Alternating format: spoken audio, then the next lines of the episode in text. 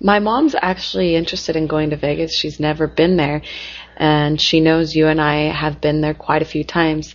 So she was wondering maybe if, you know, we could give her some do's and don'ts about going to Vegas because she's never been there. And I sort of explained to her some of the good things about Vegas and some of the things she shouldn't do.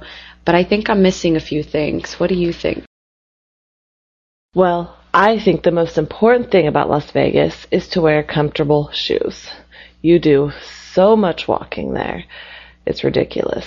So I think to wear flat, comfortable shoes, tennis shoes, whatever you're most comfortable in. I've had many days or nights of blisters all over my feet. So that's the number one do. Wear comfortable shoes.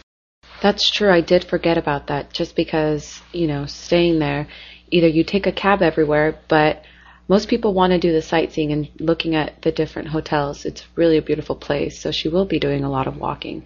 So I'll definitely keep that in mind and let her know.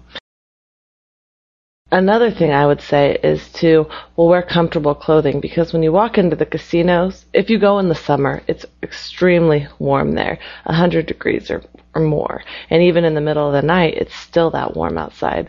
But when you walk into the casinos, they have their air conditioning set at 70 degrees.